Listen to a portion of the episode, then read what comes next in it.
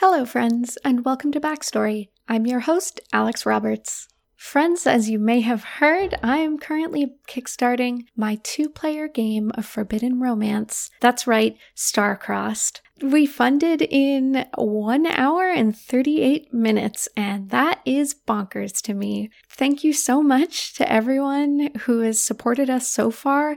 If you haven't checked out the Kickstarter yet, please do just go to Kickstarter and search Starcrossed. And if you have already supported, please consider sharing either on social media or sending it to a friend who might be interested. This game has played incredibly well, not just with RPG aficionados, but with people who are completely new to role playing. In fact, that's one of my favorite things about it. Again, thank you, and I will keep you updated. And we will have a few surprises in the feed, actually, over the course of the campaign. It ends May 10th, so get this amazing game while you can. Now, my guest today is John Harper, and I am delighted to have him on the show. You are probably familiar with the wildly successful Blades in the Dark, or maybe one of the many Forged in the Dark spin offs that are happening now. Blades is an intricate, elaborate system, kind of an interesting contrast to a lot of John's earlier work, like Lady Blackbird. Uh, which was one of my first RPGs, which had a much more minimalist approach to rules. John and I talk about this, as well as his long and interesting history with indie RPG publishing. And uh, why don't we just jump right into it?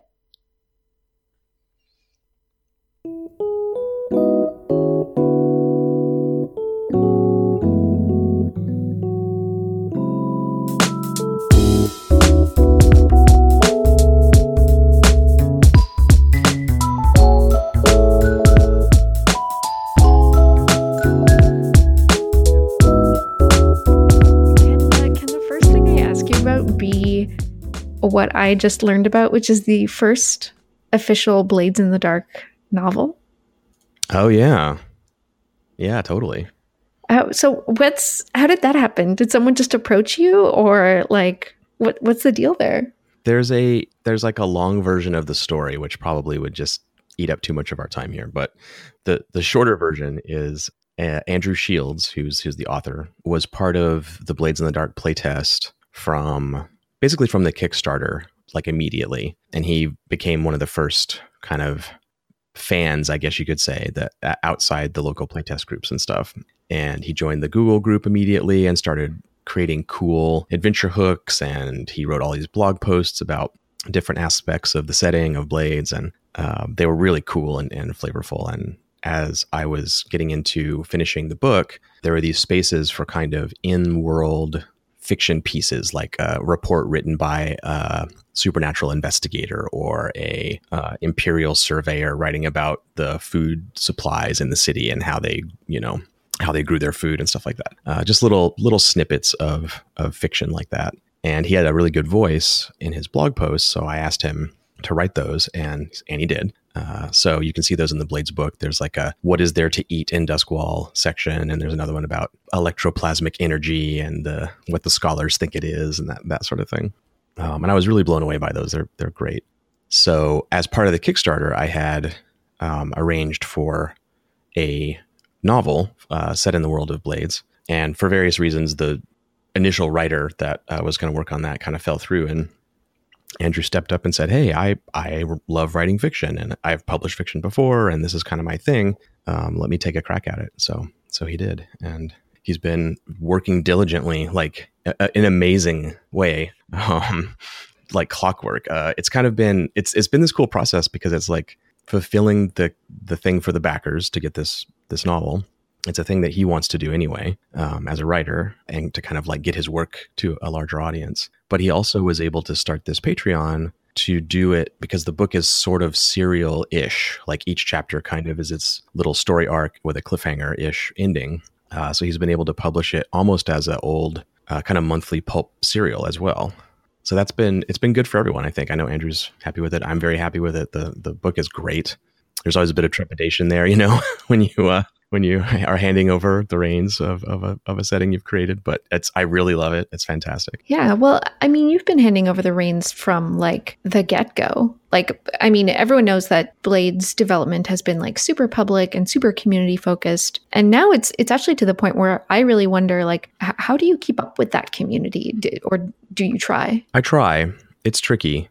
At first, it was very focused. The G Plus group was kind of where everything happened, uh, and it wasn't huge initially. So it was easy to kind of read everything every day, reply to everything. I'm very social media focused. Like, I like to really be very active on Twitter, especially, and answer people's questions or comments or, you know, just sort of be available in that space. But as the Google group grew, I think we're we're about to hit 22,000 or something like that. I forget what it is. It's a lot. It's a big number. it's crazy. And then someone started a Reddit subreddit for Blades as well. So there's kind of two two spaces now where that's happening um, that I know of. I mean, I, there could be more. I don't know, but it it's hard. It's hard to keep up, but I do make a diligent effort. I kind of treat it as part of my job. You know, my my job is making games, but also um, being available as a designer to the community and growing that community. And then as we develop this further with Evil Hat, decided to do this SRD, um, the system reference document um, which is like the blades, just the mechanics sort of stripped down. Evil Hat is done with Fate as well. Uh, we decided to have that available on the web and then have a license for it so people could build their own games out of that backbone, um, kind of like the Powered by the Apocalypse sort of method. And so that's created this other community aspect where there's a kind of designer space as well. Uh, there's the players and fans of the game, and now there's a kind of design community that's that's growing up out of that. And a lot of those people are making their very first role playing game as part of that forged in the dark design thing that we've called it. And it's really exciting. I mean, that's that's awesome to see. Yeah, I mean, how does that feel to get to be a part of that process and like have access to those people who are doing that like first role playing game thing, which I yeah, how does that feel? It feels amazing. I that that's what happened to me. I, I was very lucky to get involved in in the sort of indie design RPG design space when it was very small. And I met some wonderful people that were willing to mentor me. And so I feel like I kind of want to give back, you know, and do the same thing. But it's hard just on the in the general space of the indie RPG community on the internet. That's a big space to try to wrap your arms around. So having this Forged in the Dark community sort of curating down a, a select group of designers um, has made it a lot easier for me to focus on mentorship uh, with with only like you know six or so people uh, as opposed to uh, everybody. Um, yeah. and and then there's these secondary effects you know uh, uh Stras uh, who, who I'm, I'm, guessing you probably know um, is is making two well probably in maybe, maybe like three blades hack games scum and villainy and band of blades and then throne of the void somewhere down the road. But when he first started as a game designer, you know, he had a lot of experience as a playtester, and he was the consulting designer on on Blades in the Dark. Uh, but he's he said, you know, I want to get, I want to take that next step. I want to learn InDesign. I want to learn Photoshop. I want to learn Illustrator. I want to lay out my stuff. I want to learn how to do marketing and social media and da da da da. So we have been going on that journey for a couple years now, and sure enough, you know, he's dedicated himself. He's learned the software. He's learned how to design. He's learned principles of visual design, and has just really blossomed as this this visual layout person, which he didn't have those skills before, and now now he does. And now he's mentoring new people in you know how to use those pieces of software, how to think about layout and typography and stuff. So there's this like knock on effect of of that mentorship growing outward, and that to me, in some ways, that's the most valuable piece of my work. You know, like making games is obviously core uh, to what I do, but facilitating other people to make stuff is kind of what game design is anyway. So um, I feel like it's an outgrowth of that that instinct. It feels great to see it happening. That's that's interesting. The fact that design is teaching inherently, right? Like a design document is a teaching document. How how do you think that we can build more opportunities for mentorship, like among designers? That's a good question. I think it needs to start from the designers being willing to make themselves available. That might just mean to your friend in your playtest group who has supported you through the whole process. Uh, my friend Dylan Green was a key playtester uh, for Blades in the Dark, and he made that game way better uh, by being a playtester. And so when he wanted to work on a game and design something, it was easy for me to say, yeah, of course I'll help you. Uh, you know, it was a very one to one kind of relationship. We're friends. He supported me. I'm supporting him. That's a very personal connection. Uh, and I think that's an easy and good place to start in, in your own, your local circle or uh, friend group or whatever it is. There's always some opportunity for that type of mentorship. Doing it out in the open on the internet, I think it's easy to overpromise or go too far, you know, like if you're very excited about it, it's easy to stretch yourself very thin, I think. I remember when Vincent's uh, Apocalypse World forum on the Forge was very active and it was just m- tons and tons of posts and he was very active uh, talking to everybody. Um, and that, you know, created a lot of cool games and a lot of new designers that came out of that too.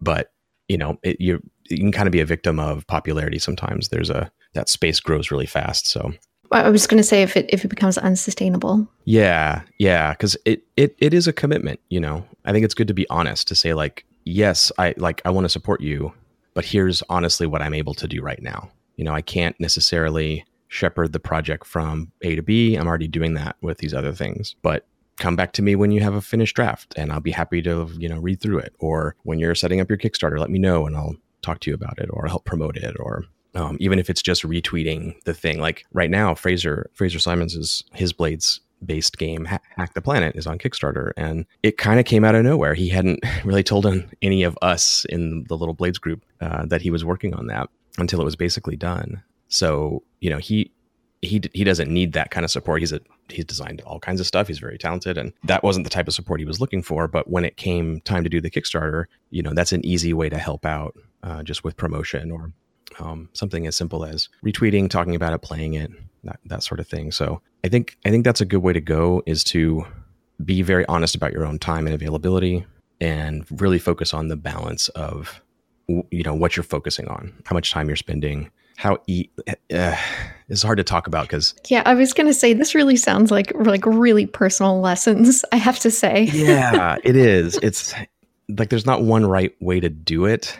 I, I think the I, would stick to that main pitfall that that that kind of like general goodwill can be a problem if you don't self-assess and really think about what you're what you're promising. And that that goes to mentorship but also to just general friendship or social interactions of all kinds and social media stuff too you know i like i said i try to make myself very available to people who want to talk to me on twitter or whatever that that's a kind of blanket statement that isn't perfectly true, right? There's a kind of there's a spectrum of how I engage from like just clicking a like on someone's tweet to like having a multi multi-day threaded back and forth with them to ignoring someone who's being a dick or whatever. It's that whole range of things, right? And finding that space of being supportive, being available, but not letting it take over, being very intentional about your choices. Um, I think that's something everyone has to navigate, uh, just in general in life. But um, when it comes to helping other people, I think that we have this instinct as creators and and role players, especially. It's such a collaborative hobby that our, I think often we, our instinct is to jump in, support, say yes, help, promise things, you know, overcommit, that kind of stuff. Uh, yeah. Yeah. So it's I think it's important important to have balance, protect your time, protect your your own creative space. Don't don't give it all away. Yeah, yeah, it's very easy to um to really give into uh, what other people are working on and to be like excited about what other people are working on and being involved in it. And then you're like, oh yeah, those things that I want to do. Oops, oops. yep. yep, exactly. oh no, exactly. But that's good. Uh, it's I'm, I'm sort of couching it as the, as a problem, but but really the, the that's not how it feels. It feels wonderful to see these games flourish and designers flourish and the community to grow more diverse and and broader than it was, kind of growing outside the bounds that it had been stuck in for a while. All of that is really great.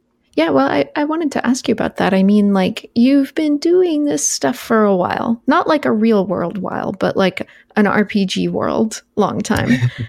like, your oldest publishing credit is like 2001? Uh, that's like a million RPG years. My very first credit. Or anything. Well, I know. I, I, it's worse than that. My very first credit is was from 1994, I think. Was that for Talislanta? Uh, that was Blue Planet. Oh, Blue Planet! How exciting! Yeah, I, I did some writing on Blue Planet. Yeah. It, so yeah, it, it's it hasn't been like I guess that is kind of a long time, but not real world long time. Just, not yeah. Yeah, but yeah. RPG world in an infinite amount of time. I mean, when you think about like what the design and publishing landscape looked like then versus how it does now, what are the changes that you see? Well, it, yeah, there's so many. There's probably a, a couple of major pillars there, though. The digital distribution obviously is the big one. That changed everything for the better. And uh, as soon as it was even remotely possible, these mini revolutions started. I never know who to credit exactly because it, it, it's a little fuzzy, but I, d- I do distinctly remember John Tynes and Jared Sorensen's websites back then giving away. John had Puppet Land on his site, and Jared had, uh, I forget what it was, Pumpkin Town or something like that. And I remember finding them and just having this moment of, oh, right, you can just put your game on your website. yeah. um, and this was before PDF really was a thing. And it was just a web page, you know, like the game was there. And John in particular had had these sort of cool designs. Um, that that was back when the web was still fairly new, and the idea of having I, like I would love to see that. Oh my god, I would love to see that early internet looking thing. yeah, you can if you want uh, on archive.org. You can go back and look at our all of the old versions of our websites. They're kind of hilarious but at the time it was just really cool and, and eye-opening. So my design partner back then we designed a game and released it on our as a web thing. We, we had like a web business. We, we did web design professionally back then and, and so we were like yeah this will be great. We'll, we'll write our games and we'll create these cool sites with animated graphics and stuff and they'll be really great. So that started to change things. But then i think I, for me it was probably ron edwards doing sorcerer like shareware he would send you the text file, uh, and if you liked it, you could mail him uh, five dollars or whatever in the mail. Oh my god! um, That's uh, so cool. Yeah, yeah, super primitive, but it actually worked, and he collected enough five dollar bills from people to print, you know, to pay a printer and print the book and take it to Gen Con and you know sell sell the book. And by the time I got involved, it was it was probably ninety nine ish, maybe things were already a little bit underway and that second wave of people had come in clinton nixon and, and matt wilson and um, paul Czege was doing uh, my life with master and that stuff and it was like the the doors had been open to being an independent game designer. Like you didn't need to try to work for d&d or white wolf or whatever. If you had a cool game idea you could you could make it but the mentality still at that time was, you know, you needed to print some books, even if it were kind of like just a few, sell them or bring them to Gen Con or whatever. Luke Crane had some crazy idea back then of filling a U-Haul trailer with Burning Wheel books and driving them around to game stores and like selling them on commission or something. um, which he, I don't think he ever did. Uh, it's apocryphal, but there, there was a plan in the works at some point to do that. And then everything changed. Everything changed when viable di- digital distribution came in, and you could it you could have a essentially zero cost publishing system. So that that was the first big revolution, and then I feel like it's taken a really long time for the second big one, uh, the one the way I see it anyway, which is the population making the games, like who who those people are, and the lack of diversity of that group, for lack of a better word. Um, the diversification of that group has taken a long time I, I wouldn't necessarily speculate about all the reasons there, but well, a, a lot of it just is the material consequence of when things are more accessible. People with less social power get to have them, right? Totally. Yes, that's an excellent point. I'm sure that's a huge factor. I think what I'm seeing now, or I feel like I'm seeing now anyway, is I don't have data or anything, but there seems to be maybe a second wave of that where like people who weren't necessarily part of that group have gotten into that group, we've already seen a sort of a flourishing of games from that more diverse scene. And I think that has had this secondary effect of what I'm seeing now. This like it feels like the population, at least in the indie part of gaming, which is the only thing I really track very closely, but it feels like the audience for that, the players, the game masters, the designers, has just become much more of a diverse space than it was um, even like five years ago. And maybe that's also partially due to the overall increase in popularity of RPGs in general. That that has probably helped to some degree. Stuff like Critical Role and stuff, you know, really like affecting the people outside the gaming space, drawing in new new players and things. But yeah, I it, it feels kind of like that. It feels kind of like the digital sea change. It feels like there's a broadening of the space change happening now uh, in, in terms of who's making the games and also what they're about. The move, moving outside the just pure adventure gaming space. It's exciting to, to see. I, I love it. It's it feel almost like every day on Twitter I see a tweet or a link to something that is a totally new idea in in RPGs by someone who I've never heard of before. And I'm like, wow, this, is, this is amazing. Yeah. Uh, it's it's dizzying, right? To just to know that you cannot keep up with everything. There is no way. Yeah, I posted. Uh, I did this Twitter thread of like recommended RPGs. There was kind of this. I don't. I forget what started, it, but there was a little bit of a spotlight. I felt this moment where I was like, "Oh, people are paying attention to my Twitter right now. Let, I'll use it for something." And I, I always have this kind of like old man kind of thing going on. Like, ah, you guys didn't you haven't played the classics, you know. Uh, so the uh, classics are like ten years old. Max. Yeah, right. So yeah, the classic indie games from from 2001. But it's true. Like e- even like mo- most of my like local design community, the face to face meetup people, you know, they're they're 19, 20, 25 ish in that range.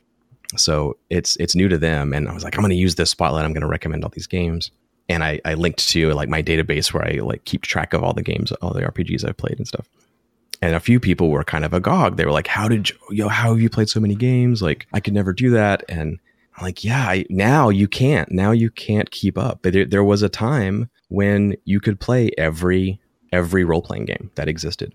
like you, it was possible to have caught up. You, you, like we we did it, and then that year at the Forge booth, like there were eight or ten new ones, and we played all of those. And I'm like, okay, now we're we're we're still current. yeah. um, but now it, that's long gone. It's long. It's and it's great that it's gone. That's exciting. Is there something new or in progress that you're like really excited about right now? So I feel like I should plug the Forged in the Dark games since um, that's that's in my wheelhouse, uh, and there are several that I'm really excited about. One is called Misbehaven, which is uh, by Mad Pirot, Ali Ali Boustian. It's a Prohibition era game plus a little bit of a little magic, just like a light light sprinkling of magic. And it, it's an interesting take. It takes the the blades idea, the sort of crew concept, and the the criminal component, and uses it to tell stories from the point of view, which I mean, Core Blade sort of does this too, but in a fantasy world. That it does it in the real world to tell stories of the disenfranchised and and the the crew being more of a a space to to build a community and help people as as opposed to just sort of becoming personally uh, better off you know that it it focuses more on this idea of using what you're doing which in this case is illegal. You're running running illegal booze or whatever you're doing but you're using those resources then to sort of give back and help other people who are in need. It's a really great way to approach that very smart bit of design. And the setting is just cool. It has this like Louisiana Southern Prohibition era vibe going on in the language of the game and in the presentation of it. I really like it a lot.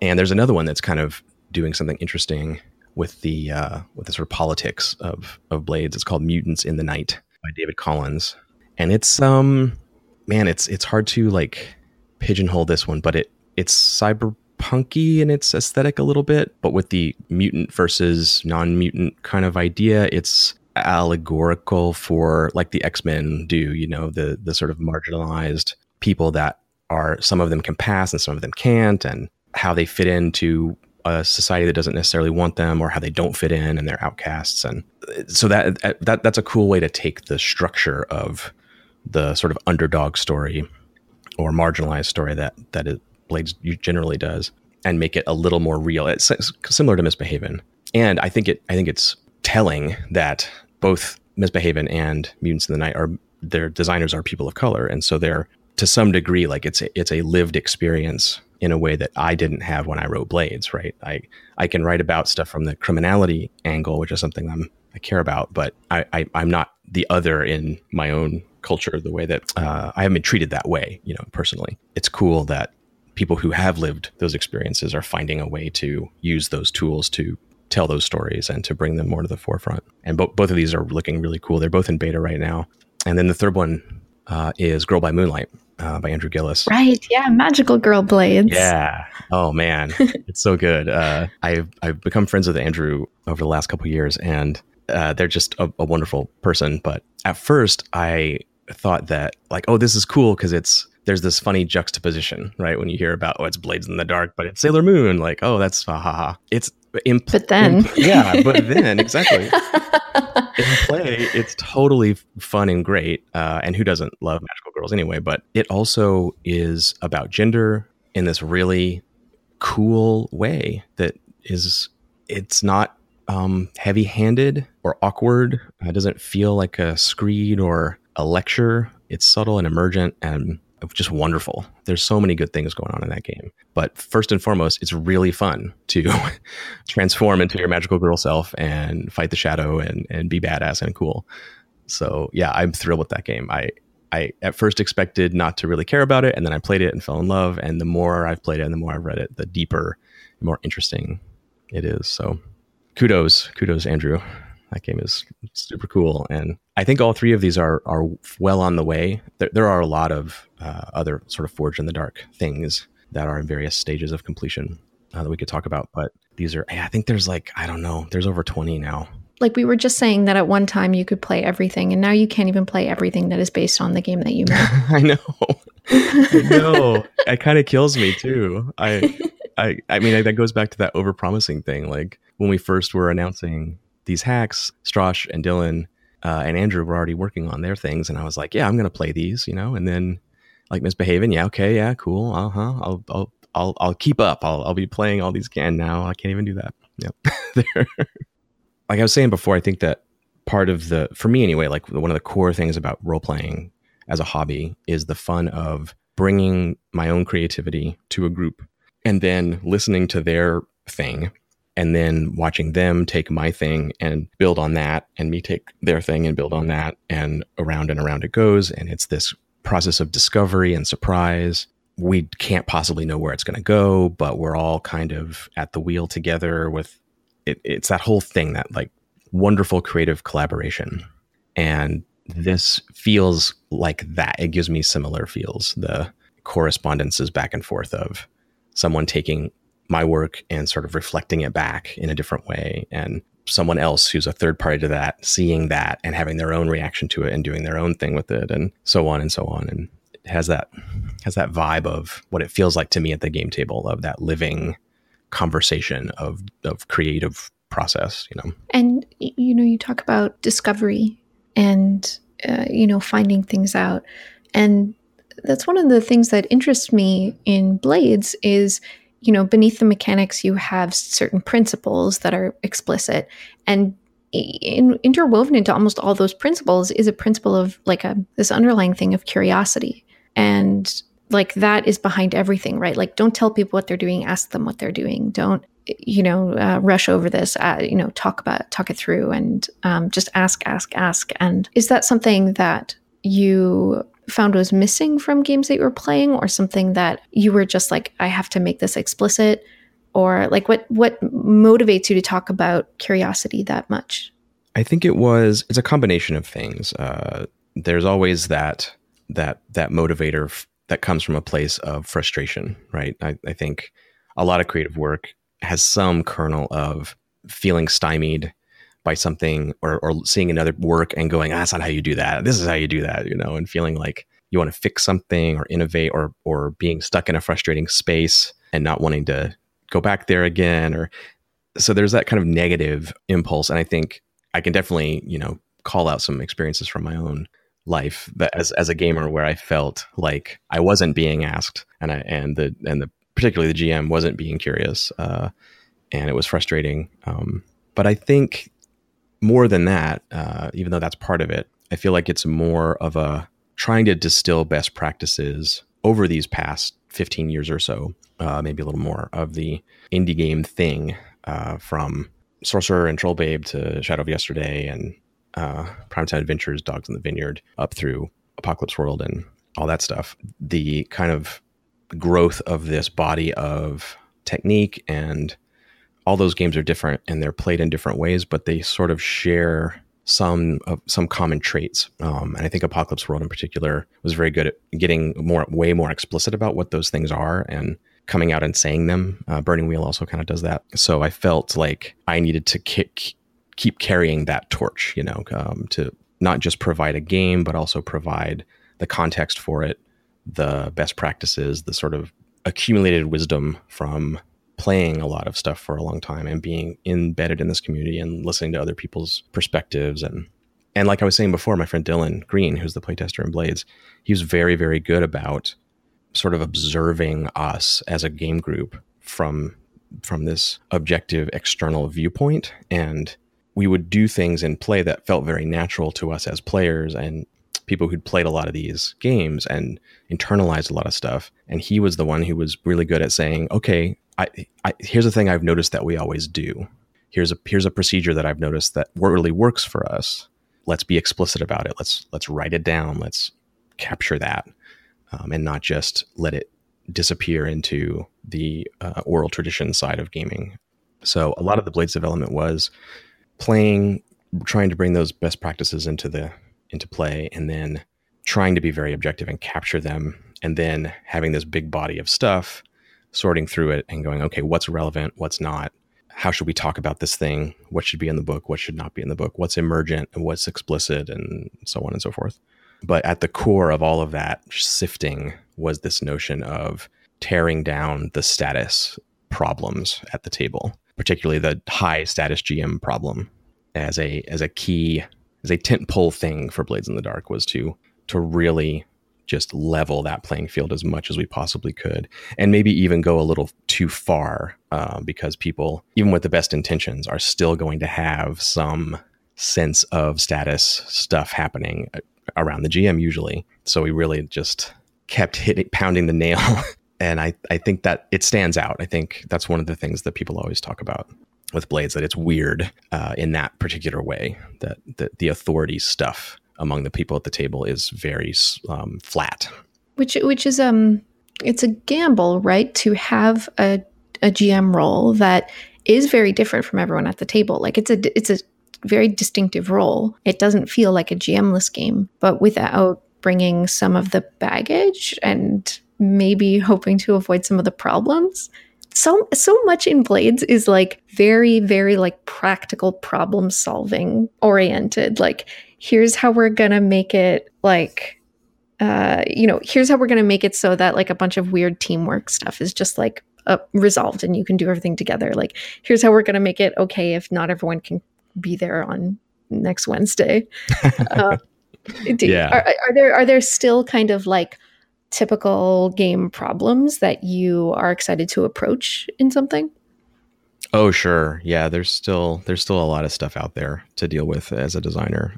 And Blades is a blunt, very like you were saying, it is a very blunt instrument. It it solves these problems by just either deleting them from the game or giving you this very obvious button to press. And that's not necessarily the right call for all types of design. And there there are other types of designs i want to do that will depend more on some subtlety or emergent properties and stuff like that which i'm very excited to get into at some point. But for this game it was very necessary i feel to be very blunt and direct and make those tools as obvious as possible because i feel like in the development we knew that this game was going to be people were going to want to hack it and make stuff out of it. So i decided well let's just let's make this as skeletal as possible. I want people to be able to see the gears uh, and the levers and really see what like this happens in play because you did this thing that's in the system.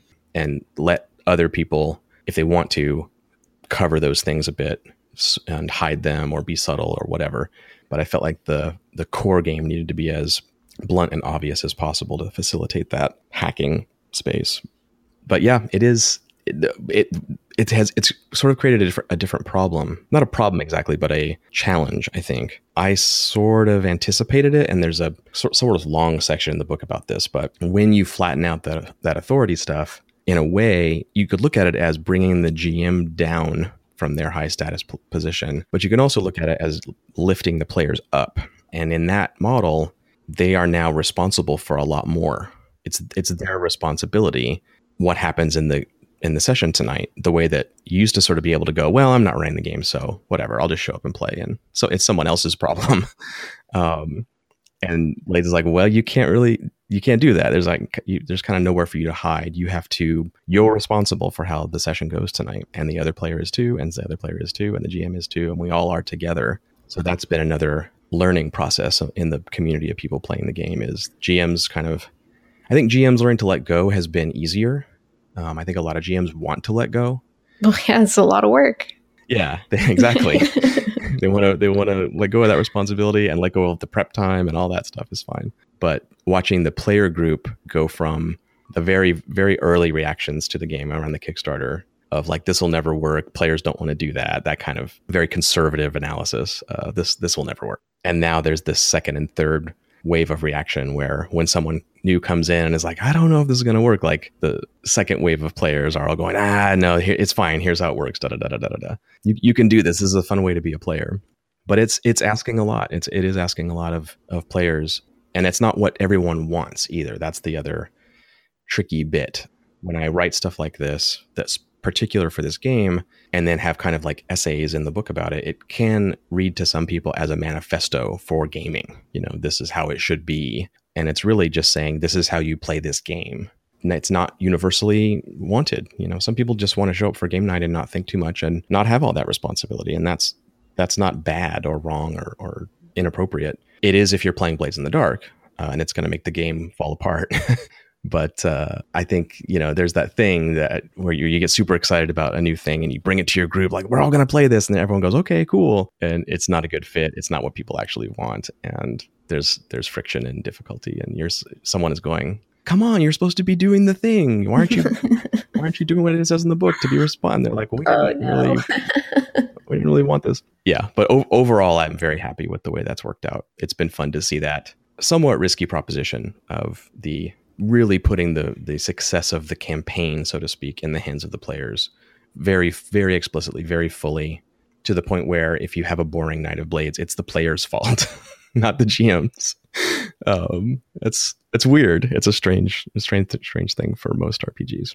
Um, it, coming from the traditional space, right? The, all the GMless players and Fiasco players and stuff. I uh, don't think that's weird at all. But yeah, they're just like, okay, yep, this this makes sense. Yeah, it's not it's not innovative. It's just it being exposed to a group of players that maybe hadn't seen it before. Uh, it's for, for for them, it's new and different, and they have to adjust to it. And that's what happens when you have something that's much more popular than you expect it to be. Too is that it ends up getting to some audience whose expectations are different than yours, or different than your intended audiences, and then you have to manage that because of online. And and you have to make those choices, you know, and I think they're important choices to make. Do you design for your audience or do you design the game that you wanted to make? They have to walk that tightrope. And for me, I, I've, I've always just designed the game I wanted to make, but I don't think there's a right or wrong choice there. I think every designer makes their own call on where they draw that line. Blades has been like kind of a really, really, really big part of your life for like five years at least, presumably more. Have you? Do you ever get those moments where you're just like, "Screw this! I hate this." like, have you had? You can like you could say you could say no. Well, yes, but not not with this project. Um, no. No. Yeah, I I have uh, in my career as an artist and as a game designer. Definitely, definitely have had those times, particularly doing graphic design for clients. Uh, oh yeah, no, that's that's um, just that that's de rigueur yeah, exactly. But no, yeah, with Blades, I never I never got to a point where I hated it or had that like that creator thing where you you don't want to look at your own work anymore and you're just like I'm, I'm over this like I, I didn't have that with Blade. i did have the stress and exhaustion at our at 11 phases where i just was working nonstop praise sean nittner and Karen Twelves mm, agreed seconded yeah they're amazing and without them, I don't even know what I would have done. But that that was when I was hitting that really hard, grindy feeling. But I never I never fell out of love with the thing. And that is a real danger. It's it's tough. Most of my design cycles before Blades were much, much shorter. And I dodged that bullet a little bit because Lady Blackbird took like five hours to put together. You know, there's no there's no space in there to like be over it and hate it, you know. So yeah, that was definitely a danger with this, but it hasn't happened. I'm I'm still really happy with it, and I still like to play it and run it. I don't know. I'm I'm hoping it never hits. But that's so beautiful. Is there is there a secret to that, or is it just your your heart song? This is just your your special forever project. oh God, no, not my forever project. Uh, but it's very lucky that the thing that I haven't gotten sick of and still really enjoy also was successful and has justified my attention to it. You know, if Blades had not made any money and I had to go back and get a job again or like, you know, launch the next game or whatever, that would have been fine, but that they wouldn't have matched up quite the same way. Or if Blades had done super well and I was over it and tired of it, and that would be a bad fit too. So I am lucky, and I don't think I did anything necessarily to cause those two things to occur simultaneously. They just did, and that's that's wonderful. I feel super lucky that that's happening that way. You mentioned Lady Blackbird, which is one of my favorite RPGs ever. One of my first, actually. And it just makes me think about, like, thinking about Lady Blackbird, the Mustang, Lasers and Feelings, like, pretty much everything except for, like, almost everything except for Blades in the Dark has this unifying principle of like simplicity and like directness and you know small games that are one shots and about this one particular thing um, that you were kind of known for up until blades. And i'm i guess i just wonder what brought about this departure. Like were you were you always kind of planning to uh, hopefully make a bigger project one day or was there just something about this idea that demanded that level of complexity? I generally follow my design impulses uh, at least down the road far enough to kind of see the shape of what something might be before it's abandoned or or committed to without a lot of pre planning just to sort of play around experiment fill up notebooks push out into some design space and see where it goes. And for the most part w- when i was working full time those designs the time i had to do to work on those kinds of things was necessarily smaller and you know, over time in the creative field, especially, like you train your mind to like subconsciously be aware of this of the scope. When a project comes in like you kind of know like okay this needs to be delivered in six weeks. It's going to be for this much money. It's going to have this kind of audience. Like even when you're doing your initial blue sky phase thinking you're not really thinking of any t- any solutions. You're already kind of like imagining something that's going to fit the space.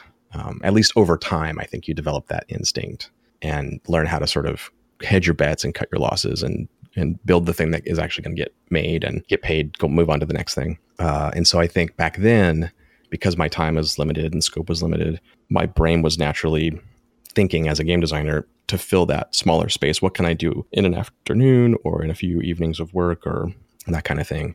I think that was probably a big factor. But the other factor that sort of moved away from that into this bigger project was the my game groups themselves, my face to face groups, we didn't play like we we played Lady Blackbird that night that I wrote it after work, um, and a couple other times, and we we played some other smaller games, but in general, those game groups were all big, sprawling, long year long plus campaigns, huge sandboxy things. Uh, Stars Without Number, we played what like a hundred sessions. Apocalypse World, like hundred sessions of, of you know linked together campaigns of various stories and things. But it was always this bigger thing. That's what my face to face gaming was really like. It wasn't uh, a lot of one shots or anything like that. So two things kind of came together, which was me uh, reducing my work hours and deciding, I, okay, I want to focus on game design. My employer at the time was very kind and said, okay, yeah, you can be part time now. That's that's fine. So that freed up this this bigger space and bigger scope. And I also had just completed this that long running Stars Without Number game that ran into all these interesting challenges that we had to solve about why were these PCs together? What's the point of their crew? Like, what are they trying to do as a team? How do we measure the growth of their team as opposed to the leveling up of the individual people? And there was all that simmering from from playing that game. And I suddenly had a lot more free time. And so I think those two things together led to starting the playtest for Blades and then finding I had time and space to devote to it. And it grew to be the size it needed to be, I think. There are certainly one sheet versions of Blades in the Dark that are good for one shots that could have could have existed, I guess. But I think it naturally, just through play, it grew it itself to fill the space that was empty there that we were trying to fill. And I had the time to do it, so it worked out. And then, for, again, fortunately, towards the end of the initial playtesting process, I was able to f- devote full time to that project and that again, like let let it be a bigger thing, a bigger book, more art. Kickstarter was able to pay for a lot of stuff, and it it, it was just a very iterative process. That's what I always say to new designers is to to really to not go in with tons of preconceived notions about what it's going to be because you might have a wonderful idea for a project that you just can't do. It's not right. It doesn't fit into your life to make that thing even though it's, a, it's such a cool idea. You know uh, that's great but put it in your notebook and maybe you'll get to it eventually. It's okay to start small and let let the work inform you uh, of what it needs to be and not necessarily start out from a place of grand huge scope. No I, and i feel like that comes back to that curiosity that we talked about right? Of the sort of openness to figuring out like you know if you have an idea don't become too attached to the end you know the beginning middle and end of that idea. That applies at the table too. What a lovely theme. That is 100% true. And that is that's what the initial playtest for blades was like. It was it was an act of discovery it felt like we were mining it out of the ground kind of like it there's a there's a bit sticking out over here like oh what is this and we ch- kept chipping away at it and discovering the piece that was buried there but it was a collaborative thing. Like I I had this idea of what I want to do and the the obvious problems that need to be solved. And the way to do that was by playing, uh, not just by me sitting in a room trying to think real hard about how to solve them. Playing the game was how to get to it and make that discovery together as a group. That really worked worked well. And then that happened again after the Kickstarter. Um, that version of the game was very different than the one we have now. It went back into another phase, a, a very public phase of conversation with the community back and forth, and all of them playing it and having that same process happen again, but a little more visibly. Everyone could see the many, many iterations, tiny little steps. You know, each each iteration of that quick start was small, but if you go back to the first one now, it's hilarious how different the game is. Um, all those little tiny footsteps led to to where it is. Right, which is a I feel like an educational kind of document in itself, just to see like, okay, you don't have to write the whole thing in your first draft. yeah, uh, I yeah, I'm sure there's someone out there for whom that is the best approach. I haven't met them, but th- that's probably true. But nevertheless, I, I always warn people away from that idea of staring at your doc to me, that's kind of death for game designers. I think make your character sheets, write some notes in your notebook, and go to your table and play. I think that's where the that's where your workshop is. That the ta- that game table is your workshop, and the the document phase is a separate process later when you need to write the thing. But the design work is the it's happening with other people in play. How, how do people get over that? You know how, how do you talk people through that instinct to protect the idea until it's like you know quote unquote good enough to be play tested till it's ready? That's a that's a tough thing because it i think it requires vulnerability. And I, I think there's kind of a there's two parts to that at least. One is everyone's at a different place in terms of vulnerability. There's no one size fits all there. There's no oh come on just do it. Don't be afraid. Like that's not the right approach. Um, everyone has different emotional and mental needs and stresses and everything. We can't expect everyone to follow a, a rote system or something like that in terms of especially in terms of being vulnerable creatively. But i will say that i think there is a it is a bit of a muscle you can work out that there is a a process of doing it and getting feedback or having it fall flat or whatever. And sure, the first times are can be hard to deal with, but there is a process of sort of exposure to that. Uh, that over time, you know, it's easier for it to roll off your back. And um, I think there's a reason why a lot of people who make RPGs have worked in the creative field, professional field, because you you get used to it. You get used to feedback and client who doesn't like the project or cancels it or whatever. And at first that's super annoying or frustrating or or even like uh, emotionally traumatic because you my work they didn't like my beautiful work. And I, I say that not to mock that reaction but like it's a legit feeling but over time you kind of like get used to it. So one side of that coin i think is to be sensitive to where you are. Don't jump into things that are going to be super traumatic for you dial it in slowly but also know that you'll get better at that aspect of it. And the other side of the coin though i think is the other like the people that are giving this feedback and the people that are playing your stuff and the the group your your your safe loving local group of gamers they need to be there too. Like it's it's a it takes both sides of that. If i'm fine with being vulnerable and i feel like i've totally leveled that up but my group is just completely snarky and sarcastic and unhelpful or way too generous and oh no we love it. It's great. Yeah no this is perfect. Like and they're not really giving feedback or whatever. Like it's not enough for for me as the creator to just have all my ducks in a row. Like i need it, it needs both things. And cultivating that group I, is another bit of advice that i often give because i think if you're a game designer and you don't have that you don't have that group of of valued fellow players that you can take stuff to and that are interested in your work and or whatever it it's like your workshop is missing its tools kind of. You have a threadbare workshop. Uh, you can still make games. Um, it's not that you can't under those conditions. You're just it's so much harder. So yeah cult, cult, cultivating a really good group particularly now it doesn't have to be face to face so your options are way bigger than they used to be.